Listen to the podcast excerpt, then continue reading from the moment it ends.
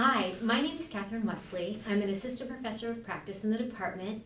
I teach within the master's, the doctoral, and the community college leadership certificate programs.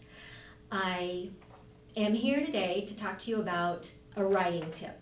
So, a, a big misconception that many students have when they come to graduate coursework from their undergrad is that writing doesn't matter. I'm here to tell you writing does matter.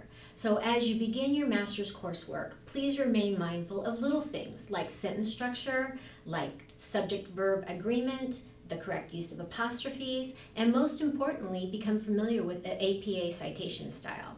So, if you keep these things in mind as you move through your coursework, you'll make your professors very happy, you'll stand out, and you'll find that writing won't be as arduous as you thought. Welcome to the department and best of luck.